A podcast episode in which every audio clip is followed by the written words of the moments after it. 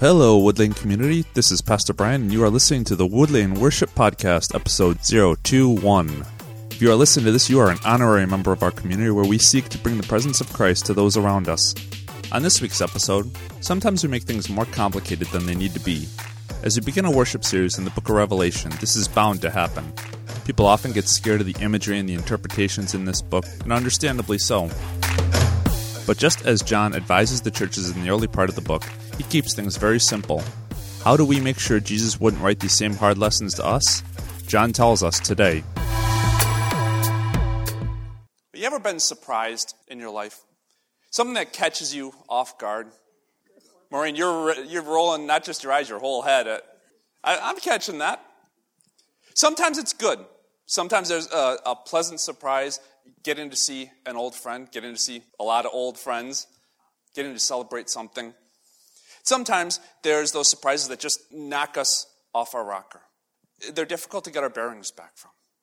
Maybe you've been to the doctor sometime and you go in and the doctor's diagnosis of what you go in with is just wildly different than what you would have thought and 10 times worse.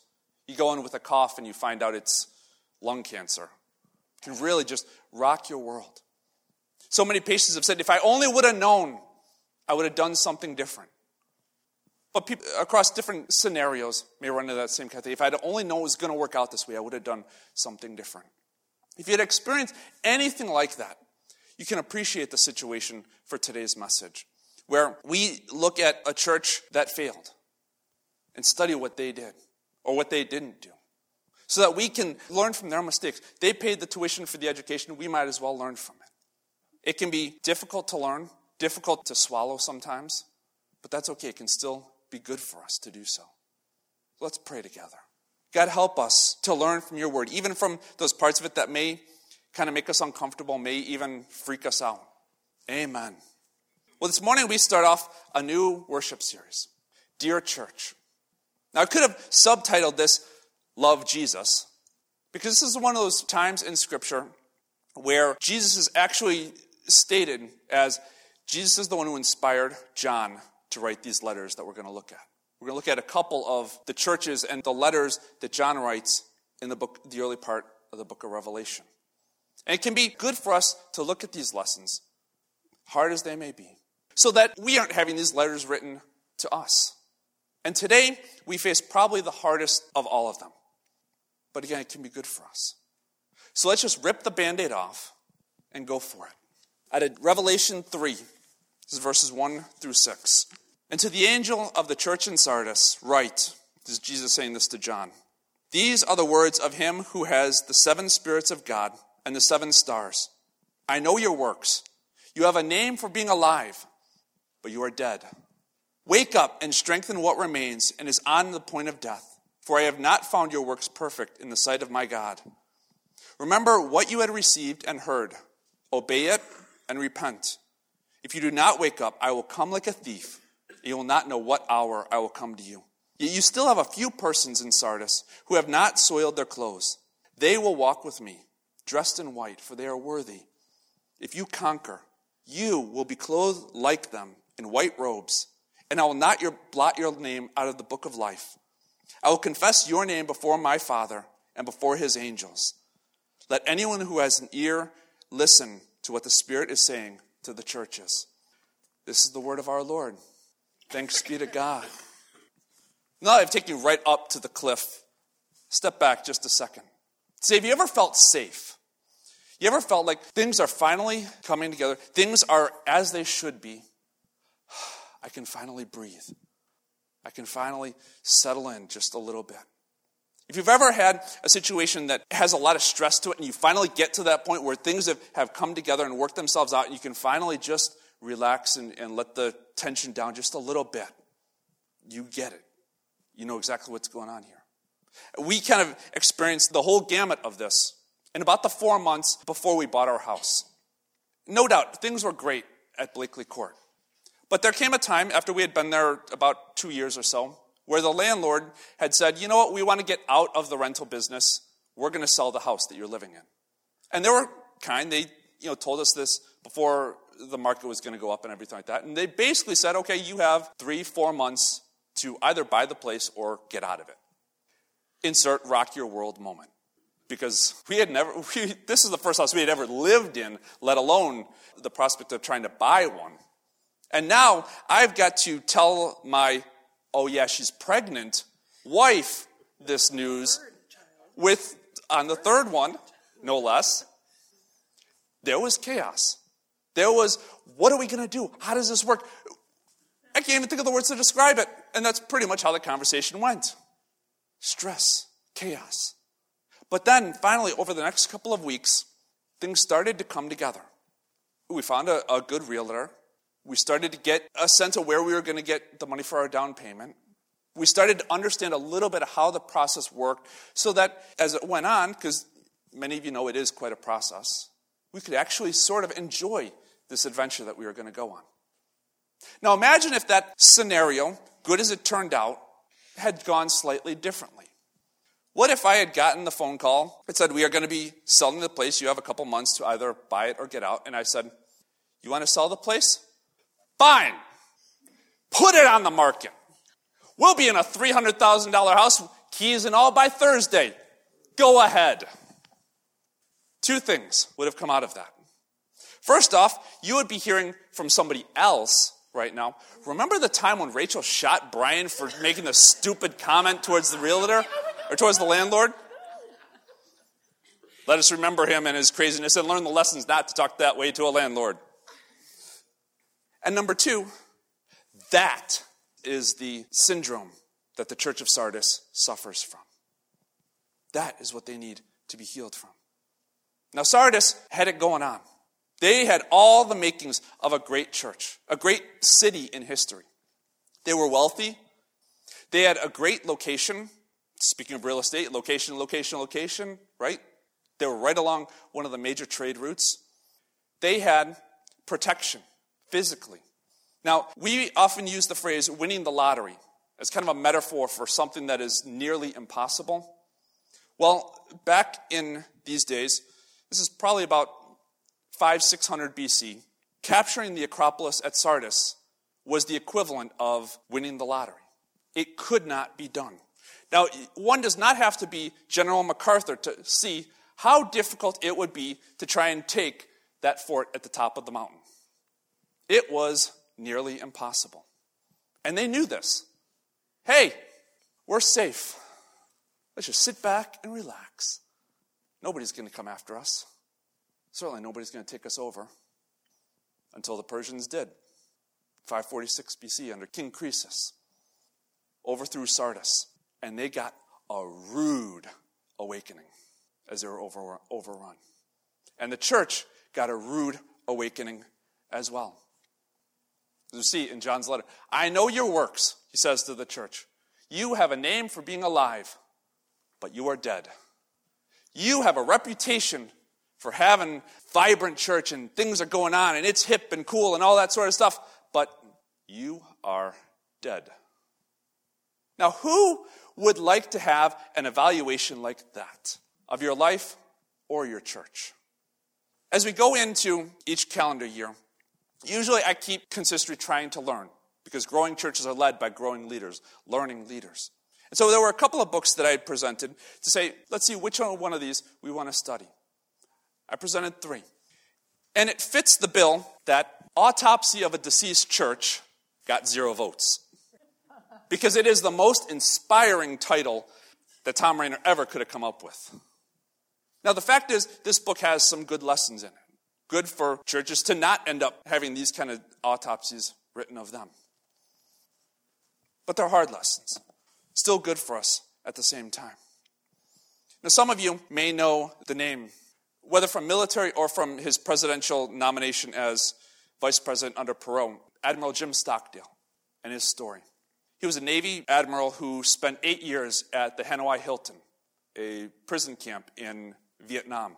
Uh, he was actually had the distinguished honor of being the highest ranking officer in the Hanoi Hilton. He was asked by Jim Collins how he survived this POW camp uh, under brutal conditions. I won't even start to describe them. And Admiral Stockdale says there were two things that I held in balance. First off, I held the unwavering faith that I would get out. that someday I would be able to see my family again, be reunited with them, be stateside again. I have no doubt that will happen. And in balance, he held the brutal facts of his reality. This was a horrible situation, and it was not going to end anytime soon. In fact, he, the way he entered Hanoi Hilton was his plane was shot down. As his plane was coming down, he had about 30 seconds before he realized, I need to eject or I'm going to go with the plane. And in that 30 seconds, he said, You know what? He had kind of this realization this is going to last about five years. This is not going to end quickly. We kind of had the same sort of scenario when said child was born after the chaos of realizing about the house. And Leah being born about six weeks early, God bless us, there was a NICU nurse there from Strong. And as they were getting her ready, you know, after all the chaos and everything like that, and they're getting ready at Newark Hospital to transport her up to Strong, I had the chance to, to kind of hang out with the nurse, and I asked, How long is this going to go? Because I knew from other situations when you think, We're going home tomorrow, and it doesn't happen. We're going home the next day, and it doesn't happen. It only takes a couple days of that, you're just shot. And Admiral Stockdale says the people who did that are the ones who did not survive the Hanoi Hilton. The people who thought we'd get, we'd get out by Christmas. Nope. Christmas would come and go. Thanks, Easter, come and go. Thanksgiving, come and go. They were the ones who did not make it out. And when the nurse told me, this is going to be six, eight weeks long, okay, I can deal with that. Unwavering faith, she will get out of the hospital. She will do well. Can anybody tell she was born six weeks early? But facing the brutal facts that for the next six, eight, 12 weeks, she's going to be in a hospital bed. Holding those two in balance allowed me, at least, I'll speak for myself, to make it through that. When we face the reality that's in front of us, we can do something about it. So, what's the reality in your faith life that you need to face? What is it that has you handcuffed in temptation? You just can't get past. That, that's putting a, a glass ceiling on your relationship with God. Here's a chance to just go before God. No sugarcoating it, no cleaning it up, no putting on a Sunday best for the situation, because it's just between you and God, and God knows our hearts just as much as what we show on the outside, so there's no hiding any of it. God, I have a problem reading my Bible regularly. God, I have an issue being patient with my family. Whatever it is, here's a chance to just say, God, here I am, warts and all. Have at me. When you face that reality, when you name that reality, you can start to deal with it. What about as a church? When Autopsy of a Deceased Church didn't make the cut, the book that did was this book, Growing Young. A book that, kind of in summation, helps develop a, a plan or an approach to reaching a generation for Christ where not going to church is the norm rather than the exception. Now, though we're early into it, we realize, and, and as I look at it, maybe a bit longer term perspective, I kind of hold those two Stockdale paradoxes in tandem.